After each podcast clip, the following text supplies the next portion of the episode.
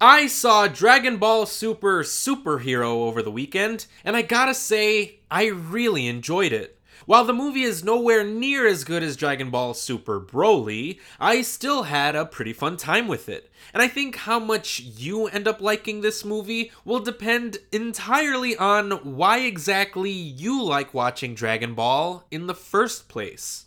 If you watch it for the really cool action sequences where power ups actually make sense to you, then I think you might find this movie to be a bit disappointing because Superhero plays out much more like the original Dragon Ball and less like Z or even its own predecessor, Broly.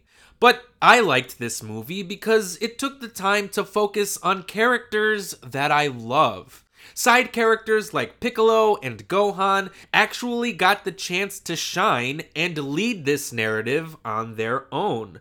So I didn't mind seeing a little character growth, especially since it feels like that growth is being saved for a potential future project.